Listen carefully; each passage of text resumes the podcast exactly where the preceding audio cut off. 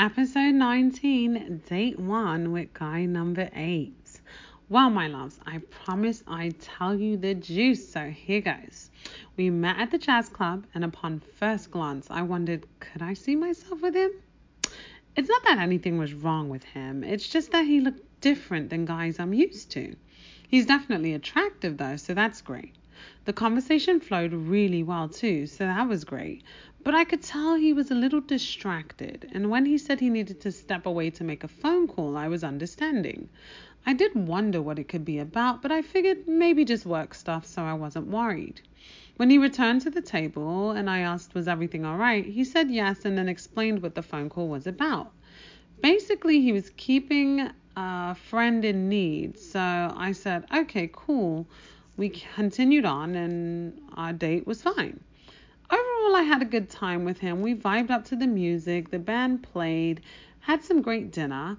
Then, once that was all done, he asked me if I'd like to go to a cafe or the park so we could talk a bit more and get to know one another.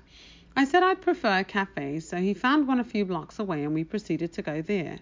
The cafe was cute, had a European vibe to it, which we both like. We conversed for a while and everything flowed. We kissed a few times, and I'll say it was nice, but it didn't knock me off my toes, didn't get me wet, didn't make me yearn for more. It was simply just nice. He seemed to like it a lot, and maybe he thought I did too, but for me it was just cool. That made me know that he's someone, if anything, that I have to grow towards regarding intimate spark. We left the cafe, but not before he tried to convince me to come back to his place so I wouldn't have a long drive home and because he wanted to kiss me and talk to me more. He promised nothing else would happen, and if I wanted him to, he would even sleep on the couch. Now, for all of you that should know me by now, you know what the response in my head was to that, right? Um, you can't be serious. But out loud, I, slip, I simply smiled sweetly and said, I'll be going home.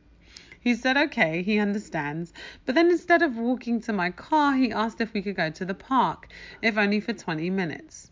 I said okay, no problem, and then we got to the park. He began to kiss me more and whisper sweet nothings into my ear, detailing the things he wanted to do to me and how he would please me and make love to me if I came to his house. Then in the morning he would cook me breakfast. I told him all of that was sweet, but it was too soon for me, and in the future those things could happen. He tried a few times after, but once he saw he couldn't get me to change my mind, he said, Okay, then, can I walk you to your car? I said, Of course, and we proceeded walking towards the parking lot. On the short walk, we tried a few more persuasive statements, but my answer didn't change. We got to the parking lot, my car was brought to me, and after saying goodbye, I left. I got home and texted him I made it safely, being that he requested I let him know, and he responded that he was happy to hear that and he will be sleep he'll be able to sleep peacefully now. I thanked him for a great day and he said no problem, he had a great time too.